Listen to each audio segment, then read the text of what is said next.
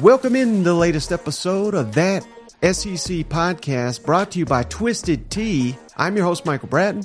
I go by SEC Mike on Twitter, and I'm joined as always by my cousin Shane, who goes by Big Orange Vols. What's up, yo, Tennessee Homer? hey, buddy, what's going on?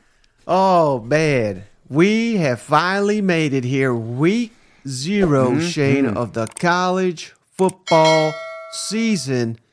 And I don't know if you've looked at this schedule, buddy. I mean, these games may be god awful, but I'm fired up for them. Mm. I mean, Hawaii Vanderbilt, yeah, that's going to be a great game. SEC Network Yeah. Stadium What, ti- what time does what time's that one on again? I'm going to run down the whole schedule here if that's all right, Shane. okay, yeah. Every week zero game. And we only got like five of them, but like I said, Hawaii at Vanderbilt, that's the one we really care about. Right. 7:30 Eastern, 6:30 Central on the SEC network. Cannot Okay. wait for that.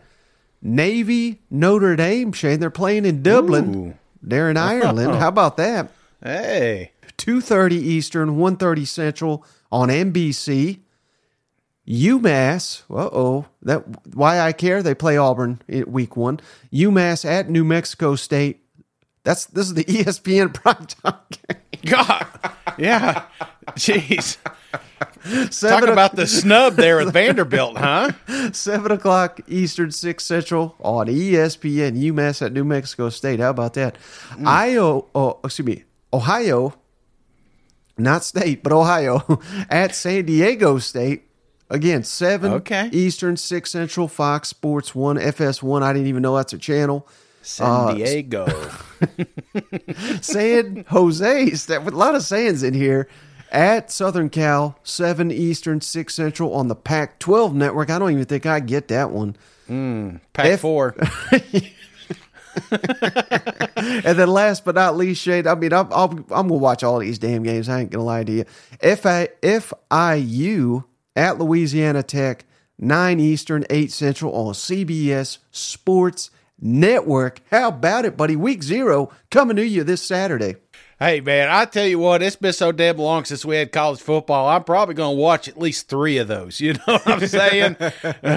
now the others may be background noise, whatever, but but absolutely looking forward to some college football action and and like you said, the highlight for me and you is going to be 7:30. Come on now, it was SEC. Not it, it ain't something I got subscribed to, right? Right, I don't want to find out the last second.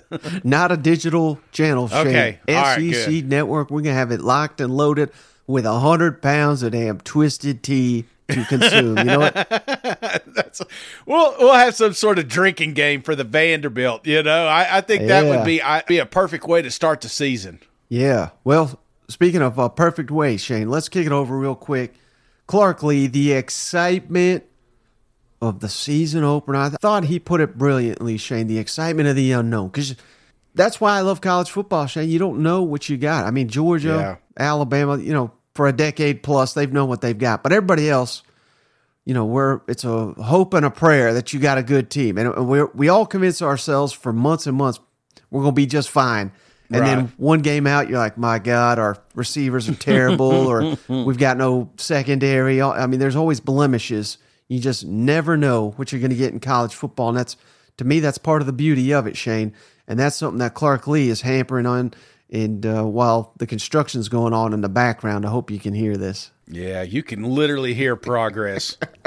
What do you see differently with this Hawaii team this year versus last year? Well, it's just like they've got new faces and they've got new design. You know, they've got they've kind of reorganized their staff, and so there's going to be some elements of getting to know them as we go, um, and similar to last year in that respect. But you know, I know Timmy, and um, I've got a ton of respect for him, and I I know that he'll have that team ready to play. And similar to, you know, if you go from our first game first year to our first game second year, we made you know tremendous progress. You know, they're going to do the same thing, and so we'll have our work cut out for us. I think the first game of the year is always um, the excitement of the unknown. You know, we're going to have to be a really mature team and come out here and and outplay a team that's going to be hungry for a win. And so, um, right now this group's up for the challenge. We got to maintain the level of focus and intensity through the week and make sure that we're ready to play before we begin.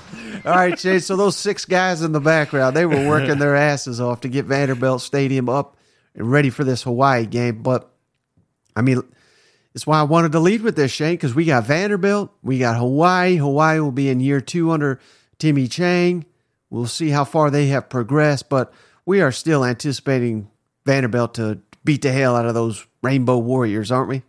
Yeah, yeah. I mean, this is going to be it's still an extremely thin Hawaii team, and and I think that's that's the key, brother.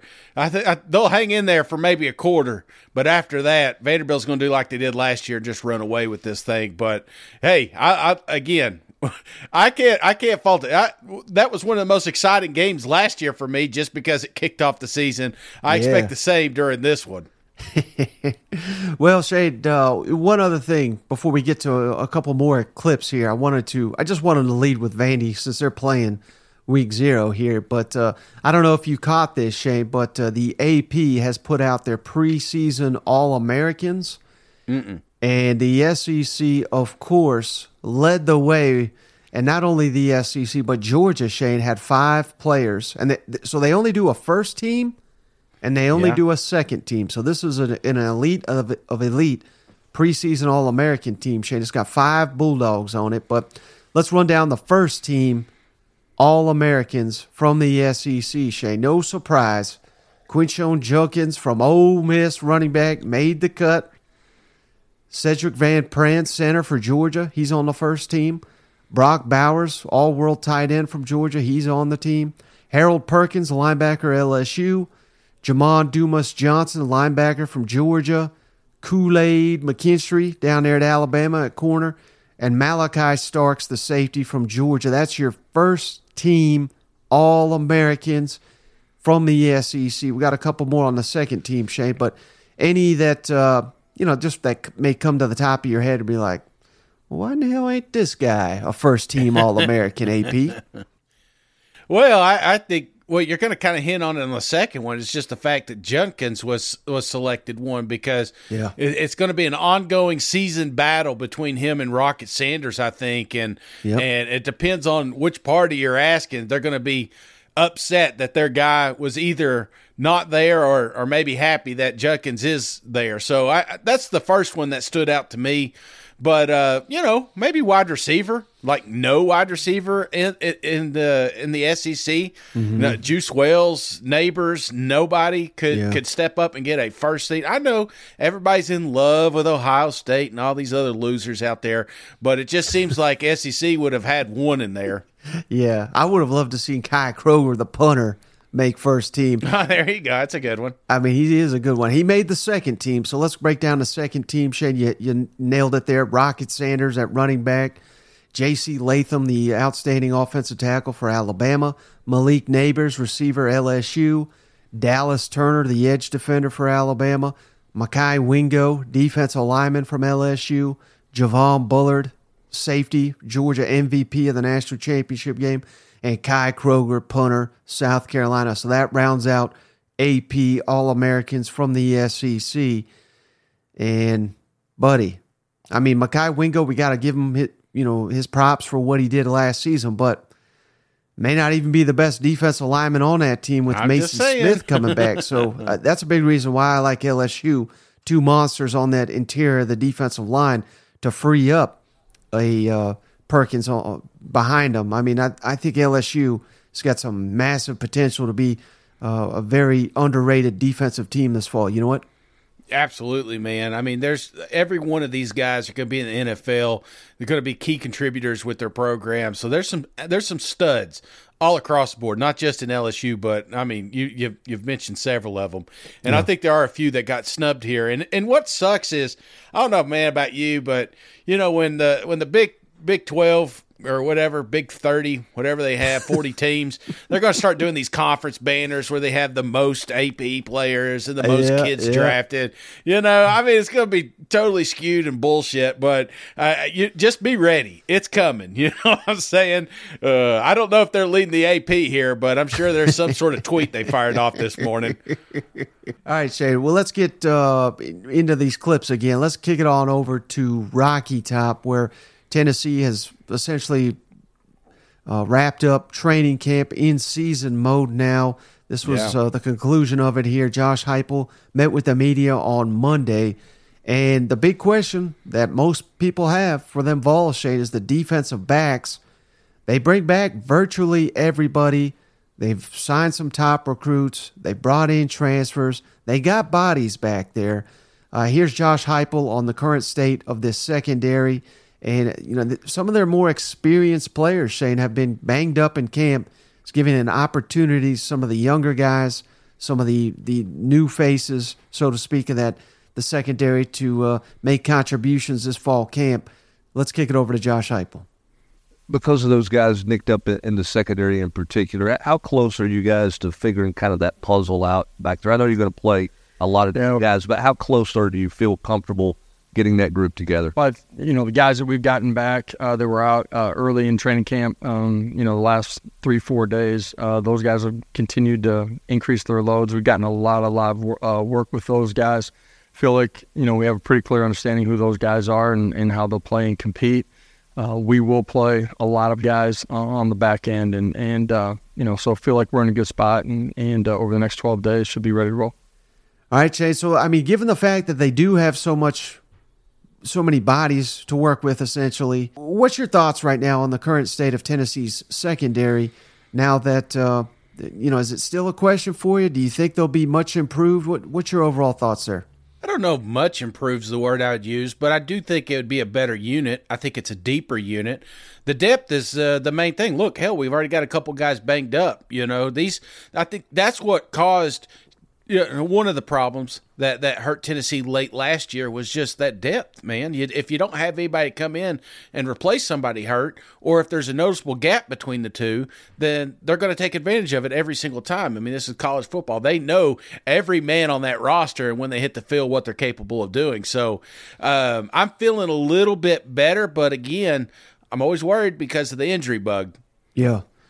Well, Shane, I wanted to play this clip specifically for you, buddy, because I don't know about you, but I got pretty fired up when I heard Josh Heupel. He was asked, you know, kind of like a mundane question, and he referenced championships. Let's kick it over to Josh Heupel. Josh, generally speaking, how how well does a non-starter have, or how close does a non-starter have to be to a starter to to get, you know, in that rotation where it becomes a deal where it's good to have them out there and not just the drop off's not too much to, to kind of keep continuity going. if we don't feel like you're going to play at a championship level, you're not going to be on the field. It's real easy. Uh, coaches got to be able to trust you. You know. All right, Shane. So I mean, I yeah. Again, this is just a you know a quick little comment here from Heupel, but I can't recall the last time a Tennessee head coach. I mean, it must have been full, Phil Fulmer talking championships in the preseason here. I mean, usually it's you know we can't get we can't get too excited. Let's not overdo it and, and yada yada Yeah. yada. But I mean, this is and I realize no one's picking Tennessee to win the championship. I get it, but no one picked them to win 11 games and win the Orange Bowl last year either. So, uh, you know, this confidence from the head coach, this this tells me a lot about uh, where Tennessee's at heading into the season. It's like that old saying, dress for the job you want, not the one you have. you know, it's it's kind of the same concept. Yeah, we may not be winning a championship this year, but we could. And and I think if you can kind of create that buzz in that locker room, that's what they're expecting, and that's the way they're playing. And and uh, you know, you don't want to play for a bowl game. You don't want to play for for uh, you know a, a chance, an outside chance to make it to a, an SEC champion. You want you want to talk about college football playoffs. You want to talk about bringing back a natty to Knoxville, and you do that by the top down, and and that's the narrative they have on that campus, and that's the narrative that that as long as Heupel's there, they're going to continue to have. Right. And the doubters, Shane, of Tennessee, what's the number one thing many reference? It's Joe Milton, and they don't believe in Joe Milton. They don't think he can do it. They've seen this before. Michigan hyped them up. Uh, Tennessee fans, I don't remember the coach's step, but the fans certainly hyped up uh, Milton the first go around there before uh, Hendon Hooker broke out. And again, no shame in losing the job to Hendon Hooker. I mean, he was just one of the most efficient quarterbacks in SEC history, by God. But uh, even if they're completely right and Joe Milton is a bust, which I'm not saying he will be, but it, if they are absolutely correct, well, guess what, Shane? They got another five star right behind him, Nico, ready to go. And according to Josh Heupel, by God, Nico, he's ready if they need him. Josh is a quarterback guy. Joe's got so much experience uh, behind him. You have so much inexperience. If something happened to Joe, how ready do you feel like that Nico is? I, think he's ready to play at a really high level. Um, all young quarterbacks, you know, it's it's different when you get out there and it's live bullets and you don't have a red jersey on. But uh, uh, feel really good about where he's at. Command of our offense, uh, being a really sound decision maker, fundamentally being able to get himself in a good position to be consistently accurate with the ball. Um, you know, I like what he's done. All right, Chase. I mean, how much excitement do you get just thinking about Nico on the field? Don't do this. Don't you start this. You know what I'm saying? One bad pass for, and we're going to be yelling Nico. You don't want that. I, I hey, listen. I, I everybody knows what he's capable of, and and and I think there's going to be a time and a place for Nico to to take over the reins. It's like. But let's let let's let Joe. This is Joe's team here, you know. and it, it's you hear it. There's there's those key questions that you hear around all these schools. Uh, you know, you you could ask uh, damn Jimbo how many times he been asked about Petrino. It's like that that question that everybody's going to ask at one point. Well, this is going to be Heupel until Nico's a starting quarterback. They're going to want to know how close is he be ready to to come out here and lead this team. Yeah. All right, Shane. Next, let's kick it on down to Mississippi State, where they're wrapping up training camp as well. First one, of course, under Zach Arnett, at least him leading the charge. And first under Kevin Barbay, Shane, the offensive coordinator. So much intrigue in what this Mississippi State offense will look like. And I think that really started for us, Shane, when they added Mike Wright as a transfer quarterback. You're sitting Yeah. there saying, what the hell are they doing adding Mike Wright? I mean, he's he's a you know Vanderbilt doesn't win the two games they won last year without Mac, Mike Wright, so we're not questioning him, but it's just the fit. He's pretty much the exact opposite of Will Rogers, so mm-hmm. it, it's just so unique that they added him. And Kevin Barbay was asked about it.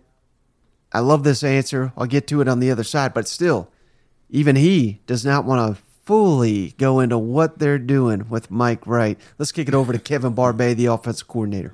We've seen some formations throughout this week of Will and, and Mike uh, Wright playing together. I guess what are kind of your thoughts on the way you know Mike's kind of accepted his role since coming here and, and your ability to use him in, in various ways? Yeah, Mike is uh, obviously he's a very explosive athlete, and um, he can do some things. And you know, like I've told you guys before, uh, you know, without getting too specific, it's about putting your best players on the field and the guys that can create explosive plays, uh, no matter you know who, what 11 guys that is. So, uh, you know, we've we've messed with a few things, and uh, you know, I think going forward, um, you know, we'll continue evaluating uh, each week, right? What explosive players we have. All right, Shane, I'll tell you why I really love this answer. For one, we know what a weapon Mike Wright is in, in bringing that explosiveness to an SEC offense. Yeah. But I think at Mississippi State, more than just about any other SEC school, you have to put the best players on the field, regardless of whether they fit exactly. I guess the point I'm trying to make, Shane, is there are certain schools where if you don't fit the scheme and you don't fit the coaching, it, it, all that, you ain't going to play. At Mississippi State, it's got to be the reverse. You you've got to get the best players out there, and then you adapt to them. And just based on this answer here by Kevin Barbay, I think he is very willing to do that, and you, you simply have to do that to have success at Mississippi State. Yeah, no, I I think that's a great point. And you think about it, this you're two different types of quarterbacks, and, and not saying Mike's gonna come out here and you know, Will Rogers is in no jeopardy of losing his job, but you're gonna have to take twenty five percent of that practice and have to have some film set aside for a mobile quarterback like Mike Wright. Because if you go in with Will, Will Rogers, and who knows, there's a whole drive with Mike at quarterback, and you're not prepared you know that's just another that's just another feather in your cap man. Yeah you know that's another tool that you can use. So yeah, um, yeah I, I love this and i love the the the kind of the hush hushness about it. You know what i'm saying? The secret. I don't know when it's going to roll out. It may not be week one or week two but there's going to come a time when you're going to get the mike wright show and you're going to remember how fast this bastard is because next thing you look up you're reading the back of his jersey says he's running the end zone. Ask kentucky. They know Right. And, you know, part of the reason he doesn't want to get into it, Shane, because it sounds like he's going to be much more than a quarterback. He's, he's Yeah. Mike Wright is. He'll probably play multiple positions. But, you know, that is one thing for Mississippi State you certainly couldn't say in, in recent seasons. Opposing defenses knew what was coming.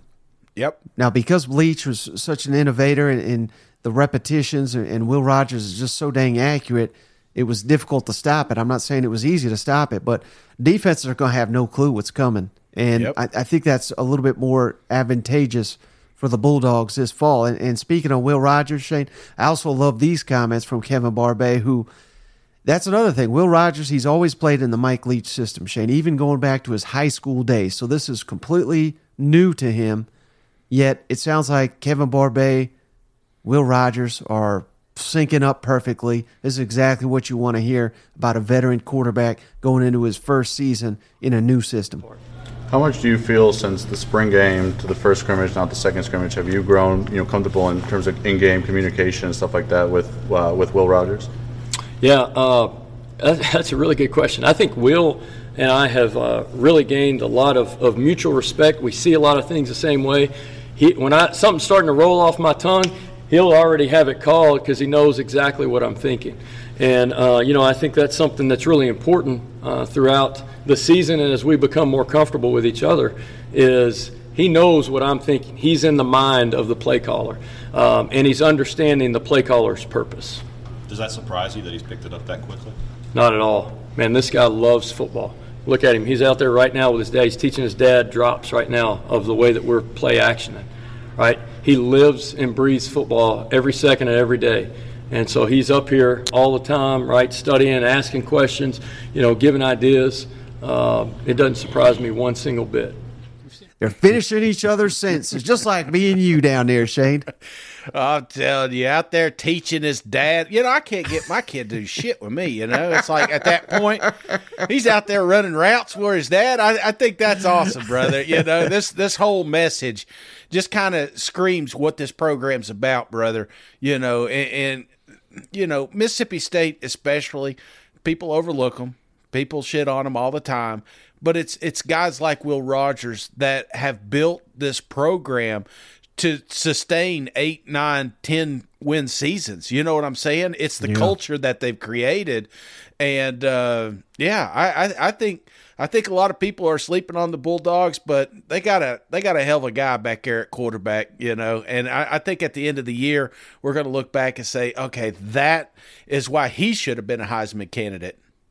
Well, you know what else you shouldn't be overlooking, Shane, and that's Manscaped. Come on now, head on over to manscaped.com slash slash SEC podcast. With the promo code SEC, Shane, you get 20% off your entire order, free shipping, including international shipping, courtesy of our friends over at Manscaped. Shane, get this Beard Hedger Pro. Looks like Shane could use some of that beard hedging soon, and he'll have it soon enough. I'm going to hand deliver that. The Beard Hedger Pro, that bad boy, to cousin Shane, which is comes with shampoo, conditioner, oil, palm, and one hell of a travel case. So help the podcast. Head on over to manscaped.com.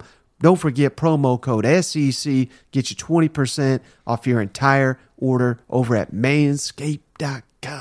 Are you ready to elevate your college football game day experience? Check out Twisted Tea, your go to game beverage for college football fans. Twisted Tea is unlike any hard beverage you've had before. It's made with real brewed tea and picks a flavorful punch, 5% alcohol, and no carbonation, delivering the perfect balance of taste and refreshment that goes down smooth for every game day occasion. No need to settle for the usual. Twisted Tea turns up any occasion, especially when you're cheering on your favorite SEC team. Twisted Tea, the drink that fuels fun and celebrates your love of college football. Keep it twisted. The podcast is also brought to you by Game Time. Head on over to gametime.co and use promo code that S E C T H A T S E C for $20 off your first purchase. Buying tickets to your favorite events shouldn't be stressful. Game Time is a fast and easy way to buy tickets for all sports, music, comedy, and theater near you. Game Time is the place for the last minute ticket sales. Forget planning months in advance. Game Time has deals on tickets right up to the day of the event. Head on over to gametime.co. Snag tickets without the stress. Download the Game Time app, create an account, and use code THAT SEC for 20 bucks off your first purchase. Terms apply. Again, create an account and redeem that SEC for 20 bucks off. Download the Game Time app today. Last minute tickets, lowest price, guaranteed. All right, Shane. Last team I wanted to hit on here, Texas A&M. Yeah. Mm. How so many doubters. So many. I mean, hell, when we hype up A&M, we got to hear it from every other fan base. We're doing this again. What the hell are we doing? You're, they're just going to disappoint you once again. I thought this was pretty cool of uh, Jimbo. He was asked the offseason being doubted, all he's had to deal with uh, in College Station after a, a, terribly disappointing season. Let's kick it over to Jimbo. Season been like for you because you know ten years ago you you won a national championship. You've had a lot of success fun. in this sport, but I know a lot of people have questioned your abilities and you know whether or not you can still reach that pinnacle. I'm curious how, how you people always doubt you. As, an athlete, you're doubted every day. Yeah. Every every team out there is the same way. People doubt you makes it fun. That's what comp- competition's about.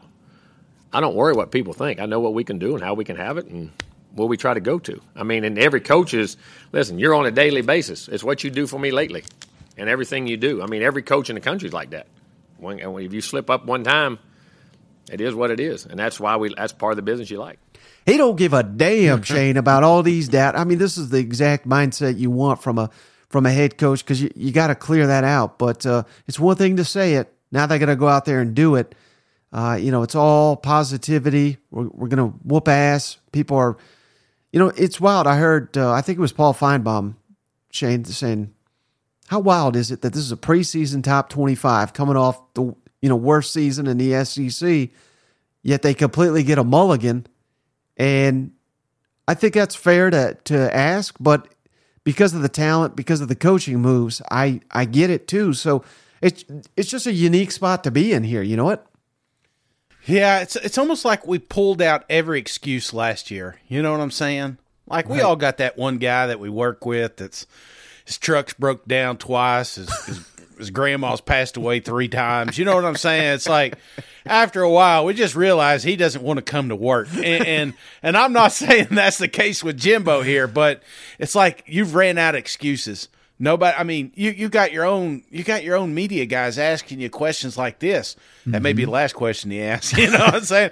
he risked it all on there, but of course, great. He got cut off. I was wondering where he was going to go with that, but but again, you put you put the doubters away, you put the naysayers away when you come out here and you put you, you put lackluster teams away, you know, and, and if that happens, uh, people are going to ask dumb questions like this, brother. They're going to ask about backups and when do they get to play? Are they going to come in after half when you're up three, four touchdowns? You know, questions right. like that. So, uh, but that's where we're at, College Station. They, these these fans they they bought in. They're they're back. They're back in their coach. But I guarantee you, ask any of them, they got a little hesitancy, and they just want to see some good football.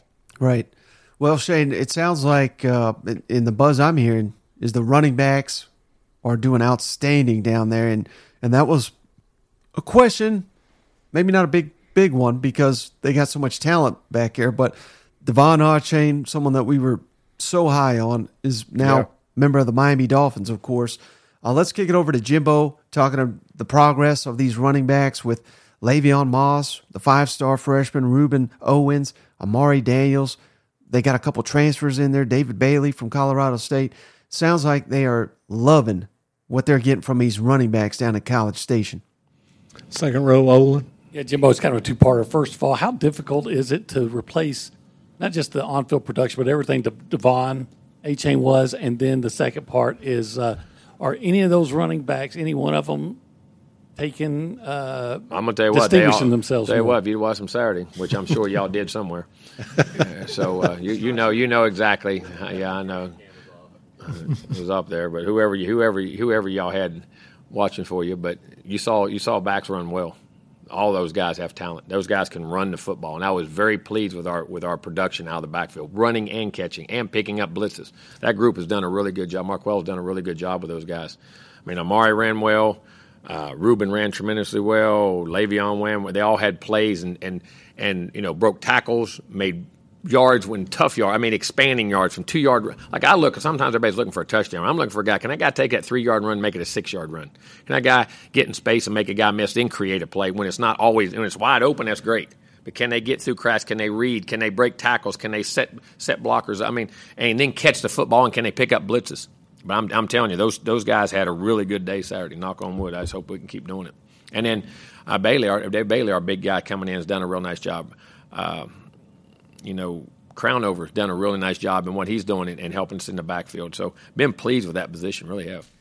And Shane, the reason I wanted to highlight this because we go on and on about these receivers and the tight ends and these quarterbacks. We'll get to the quarterbacks in a second, but I don't want to say we're overlooking the running backs, but they're kind of the the last man that gets mentioned on this offense. But by God, if they're as good as Jimbo's saying, why why can't A and M have the best offense in the SEC? They're to be. I think they'll be good, Mike. And a lot of that has to do with some of these linemen coming back too. You know what I'm saying? Coming Right. back, getting uh, getting healthy at the right time, and Mm-hmm, and you know you can't replace De'Von. I mean that's that's not what's going to happen. There's it's a rarity to have a three down back. They're going to have multitude of backs that can do a lot of extraordinary things, and that's that's what they're going to be. Uh, you- You're going to have different dudes doing different things. They're going to play the hot hand, but that that room's loaded. But it's it's loaded full of names that you've just read off twenty four seven. You just haven't got to see them in action, brother. You're going to get to see a, a running back room in action this year. Yeah. Well, and it sounds like we still got uh, a little bit of a quarterback competition here, Shane, because Conner Weigman, Max Johnson, they're maybe they're just p- both playing so well that, that that there virtually is no separation. But at a point in time, there has to be a starter named Shane. So uh, last time kicking over to Jimbo, talking these quarterbacks, and uh, it's kind of interesting. And I got something to ask you on the back end here. And is your quarterback competition ongoing? Yeah, I mean it's still going. We, we haven't announced anything yet, but very pleased with both guys. Both guys had really good moments on the day, made big plays, made consistent plays. You know, executing third down, made plays in the red zone, made plays in two minute. I mean, and those, you know, like I say, coming out and also coming off the goal line. You know, how comfortable do you feel what you put on their back? You know, when you're backed up and things like that. So, you know, we did those things. I, I was very pleased, and our and our two young guys are developing very well. Henderson and Marcel, I thought really did a nice job in, in how they're developing and what they're doing too. And our and our, our walk on uh, our walk on Dallas, who's done a great job. I mean, he, he's he's a. I tell you, we're blessed to have him too. All right, Shane. So no quarterback named. Mm-hmm. We've had a couple named across the SEC, and that's kind of where I wanted to to kind of finish the show. But I've got a list here, Shane, of all the quarterback competitions heading into training camp, and let's focus first on the three that have named a starter, Shane, and that's Auburn. Yeah. Payton Thorne and Robbie Ashford, of course, battling it out.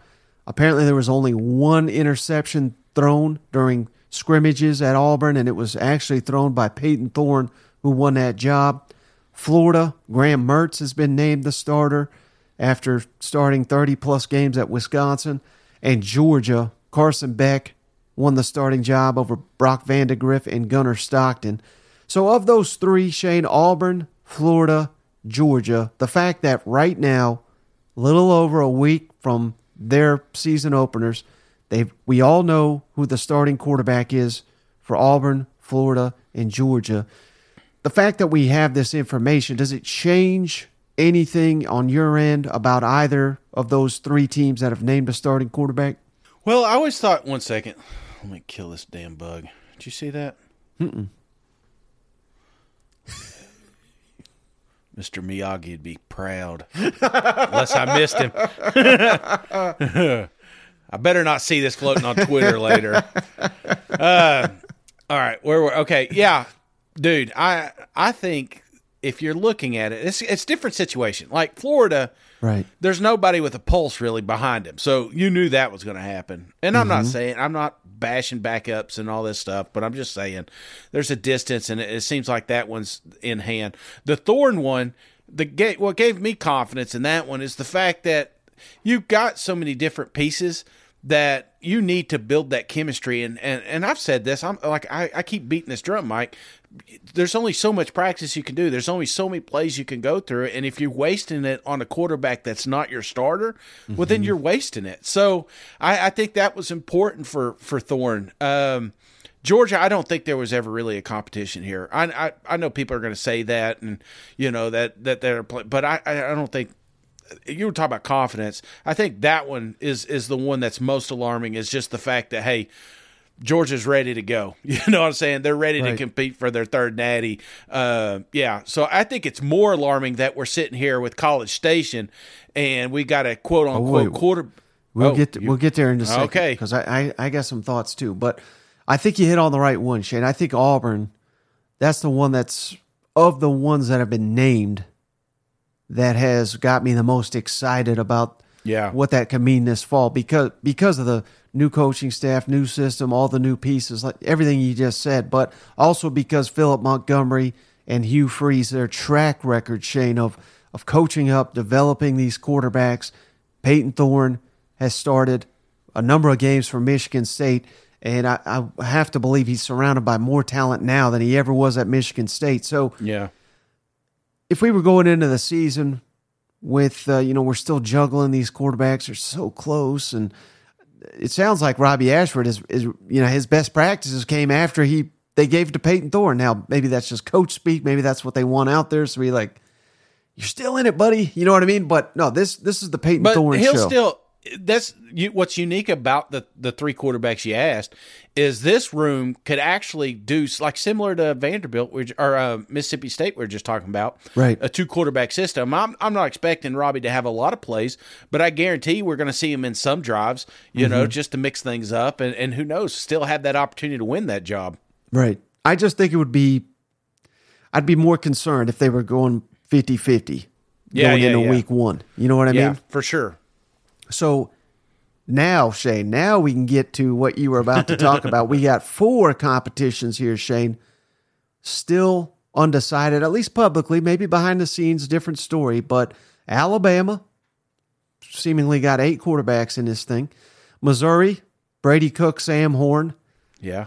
Ole Miss, surprisingly, in my in my opinion, not named a starter. Jackson Dart, Spencer Sanders. Again, I think Spencer Sanders can transfer out if he graduates. So let's keep keep an eye on his academics. Uh, and then Texas A&M, of course, we were just talking about Conner Weigman, Max Johnson. Of the four that have yet to name a starting quarterback, which any of those change anything at all that you're thinking about those teams? And again, we're talking Alabama, Missouri, Ole Miss, Texas A&M. Any maybe concerns not the right word, but just I don't know, some, something Yeah. may be up here. I, I'm really concerned about the Alabama one, um, just because that's that week two game is looming, and and it just uh, as far as pulse, I have no idea, Mike. I have no idea who they're going to roll out there. Mhm. I'm imagining, uh, you know, a, a two quarterback race, but who knows? So that one has me a little distraught because this could be a really good team. This could be a a contender in the SEC. If this is fumbled, though, it's going to be frustrating. The Texas A&M one drives me nuts, Yeah. and and nothing against Max Johnson or, or Big Bad Brad, you know, and all this. you know, it's it, like everybody. You poll anybody down there at Texas A&M, is there any question on who's the quarterback? So I think this may be a little bit of coach coach talk here myself, and, and, and maybe they're just trying to, you know, hey Max, hang in there. You're almost, you know what I'm saying? I don't know. Whatever. Mm-hmm. I, I, I think the Ole Miss one. I, I don't think that's as close, but again, I've been I, I've been wrong many a time. So don't, don't quote me or tag Lane Kiffin because sure as shit, you saw what he did with the last reporter that reported bad news. So I have no idea what that's going to look like, but I think it's Jackson. You know what I'm saying? But a similar Yeah. situation. That's it's a delicate time with some of these quarterbacks you brought in for. I mean, you got to remember they all transferred in. Look at all the transfers that you got, especially with Ole Miss and and uh, Texas A and M. There, the the the Missouri one is probably the most legitimate quarterback race out of the four that you've talked about. And um, I, I think Brady is just hanging on that job to dear life, and all it needs is one good showing from Sam, and he'll take the reins. But who knows? Maybe Brady takes that step forward. I truly think that that competition will get settled week one. But uh, but yeah, other than that. I don't know. I just kind of went around all the, the questions you asked, but uh, that's that's just kind of how I feel about those four teams. Well, the, the Missouri, I'm glad you went there, Shane, because this is something that I've kind of echoed all off season. But the fact that Brady Cook, you know, tore his what was it, labrum or, or whatever, get, got Yeah. injured early in the season, they still had to play him. You know, that's troubling because that just gives you an indication of what they thought of the, the backups at the time. And, it says to me they had no option in their mind than to play Brady Cook. And now this is a 180 to where maybe we got multiple options. Right. So I think that's a great thing for Missouri. For A and M though, I am concerned, Shane, because this is we've seen it now multiple times from Max Johnson. Where I mean, even going back to LSU, what was it? Yeah. I, I think he lost the job out to T.J. Finley. I, I can't remember, but I know certainly he didn't start the beginning of the year at A and M. Mm-hmm. Yet he kind of salvaged the middle part of that season, won a couple games. So maybe Max Johnson is just more of a gamer than he is a practice player. I don't know, but the fact that we've not named it, and, and maybe this is a little coach speak, and maybe it is Conner Weigman all the way, and I'm just misreading the situation. But going back to what we were saying about A and M, Shane, I mean this is this is a potential playoff contender. I truly believe that, but it also feels like one or two things go wrong, and disaster could could be you know, uh, right around the corner, and we have seen that. So this, I don't think it's me being dramatic. I mean, hell, we just won five games last year, so Yeah.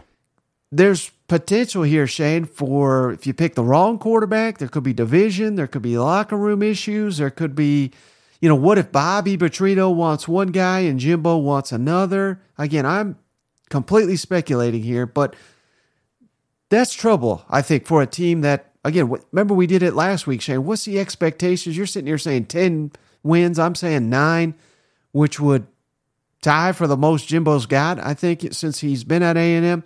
Yet we don't even know who the starting quarterback is a week away from, from game one. This That's a little bit of a red flag for me. Well, and that's kind of my. That's why I'm saying it. It could go either way, Mike. It could be noise, you know, just coach coming out here saying saying this to to appease the media and Right. and get Max, you know, not give away his hand. But the problem is, is this isn't the first year that we've had quarterback controversy down there. You know, Right. I mean, we all remember the Haynes King and and and all that mess. It, it just it, when you come in always looking over your shoulder, I think it adds an extra layer of pressure on these quarterbacks that they don't need. So if if, if you if you think eighty percent, you're eighty percent sure that Conner's your guy, name him. Stop, stop, stop messing around with the media and, and playing a game.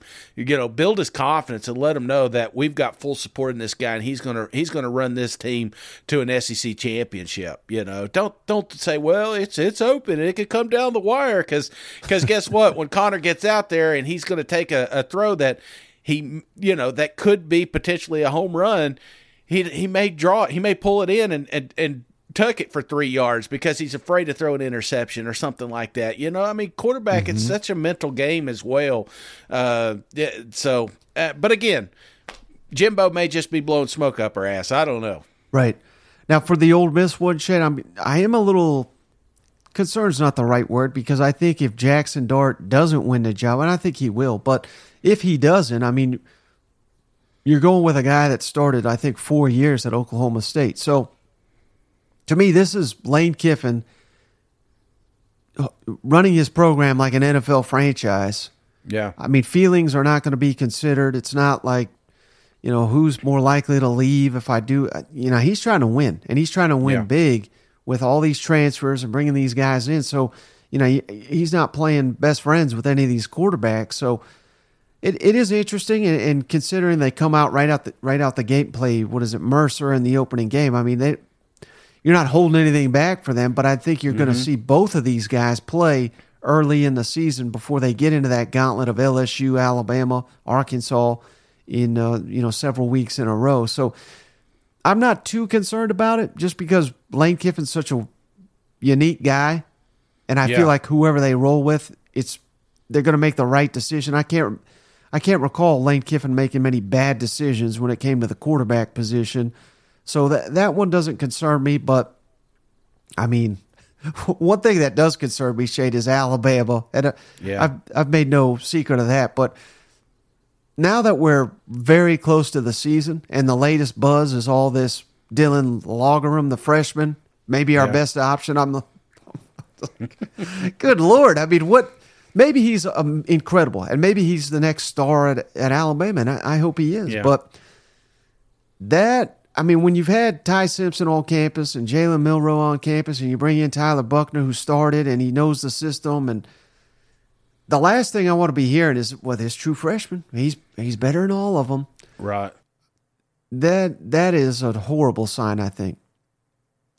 Well, let me let me let me reverse it a little bit here, Mike, because I am curious your thoughts. If you were ranking these from true competitions, like a dead heat Mm-hmm. between the quarterbacks, from most likely to least likely, out of these four teams, which one's most likely? I mean, up in the air quarterback controversy, and, and which one may be settled, just not just not out in public yet. I think Alabama number one up in the air. I really do. Yeah. And that's because you talk to five different people and they give you five different answers. Yeah. Now maybe everyone's being misinformed, but you got Saban out here begging for someone to take the reins, and it. I mean, there's. I don't know that that's that's just a jumbled mess, and the fact they're bringing in a transfer quarterback after spring. I mean, it's yeah, that's wild. Uh, I think Missouri is probably number 2 Mm-hmm. and that's because I think Sam Horn's got so much potential, but I think Eli trusts Brady a little bit more. So I th- I think that that's neck and neck. Um, I would probably put the now, Ole Miss there- one. Is there a gap between this Missouri and Ole Miss? Yes, I think there's a huge gap here because Yeah, I okay. I still think I think it's Jackson Dart's job. I don't know why they've not named short of like I said. I think Spencer Sanders can leave as a graduate transfer. I think that's I think they're keeping him until until maybe I don't know if there's a deadline or what, but uh, you know that was that was just a unique situation. And then last, I would put Texas A&M Conner Weigman. I, I again, I'm right there with you. I don't understand why they've not named him the starter. Yeah. Okay. Yeah, I was just curious, and that's kind of my sentiment myself, and and uh, I just I'm really intrigued with this Bama situation. Uh, I, I mean, we may not have clarity. At, all. I mean, they're going to start game prepping next week, so I'm sure there's going to be somebody talking about who's getting the most most of the ones. You know. Watch Tyler Buchner win the Heisman after all this. You know what I mean? He's definitely not coming to our booth next year, you know. well, buddy, uh, that's all I got on this episode. You got anything else before we hop off the line? Oh, brother, that's it from my end. It was good catching up with you and, and getting a little college football news out to you. And uh, I look forward to it, man. We're, we're game prepping already Yeah. for, for the Vandy. Um, Are you going to go to that game? I know you're going to be coming up here later this week, but I, I didn't know if you planned on. I, you mentioned that there's a chance you may catch the Vandy game. Is that not going to happen? I don't think I'm allowed after I've been tweeting about uh. I don't know if they'll have room Oh. for me, you know? Yeah, I tell you what, them Vandy fans are not happy with the construction talk, you know. But I get it. I get it. I, I've, I was looped into one, and it was like 20 other stadiums currently going through the, the same facelift. But they're not in the SEC, Mike. I'll let it slide this time, though. Yeah, I always forget we should do this earlier in the show, Shay. But uh, you know, we've been going live on Sunday. Those, those have been a lot Yeah. of fun. So six o'clock Eastern, five Central every Sunday. We're going live. We're going to start doing it uh, pretty soon on Thursdays as well. So we That's right. appreciate everybody showing up for those. Those are a little bit different, a little bit unique. And uh, I mean, it's a good time answering the questions uh, on the live show. You know what? Absolutely. The Midas Touch returns on Thursdays at 6. More like the Grim Reaper. If you want to make money, bet the opposite of Shane. So, hey, I'm Yep. looking forward to that. And like you said, I think next live will be live. So I'm looking forward. I'm, like I said, drinking some. I got I got to calm down. You know, it's been a while since we've hung out. You know, last time I got drunk, and I can't even remember the second show we did. So uh, I heard it was okay, though. Yeah, no doubt. Well, I appreciate you, brother. I appreciate all the cousins out there. We'll catch you on the next one. All right, see you guys. Go balls. Get out.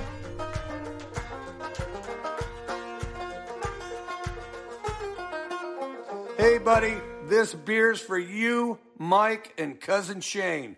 That SEC podcast loves the pirate, and the pirate loves that SEC podcast. Hail State.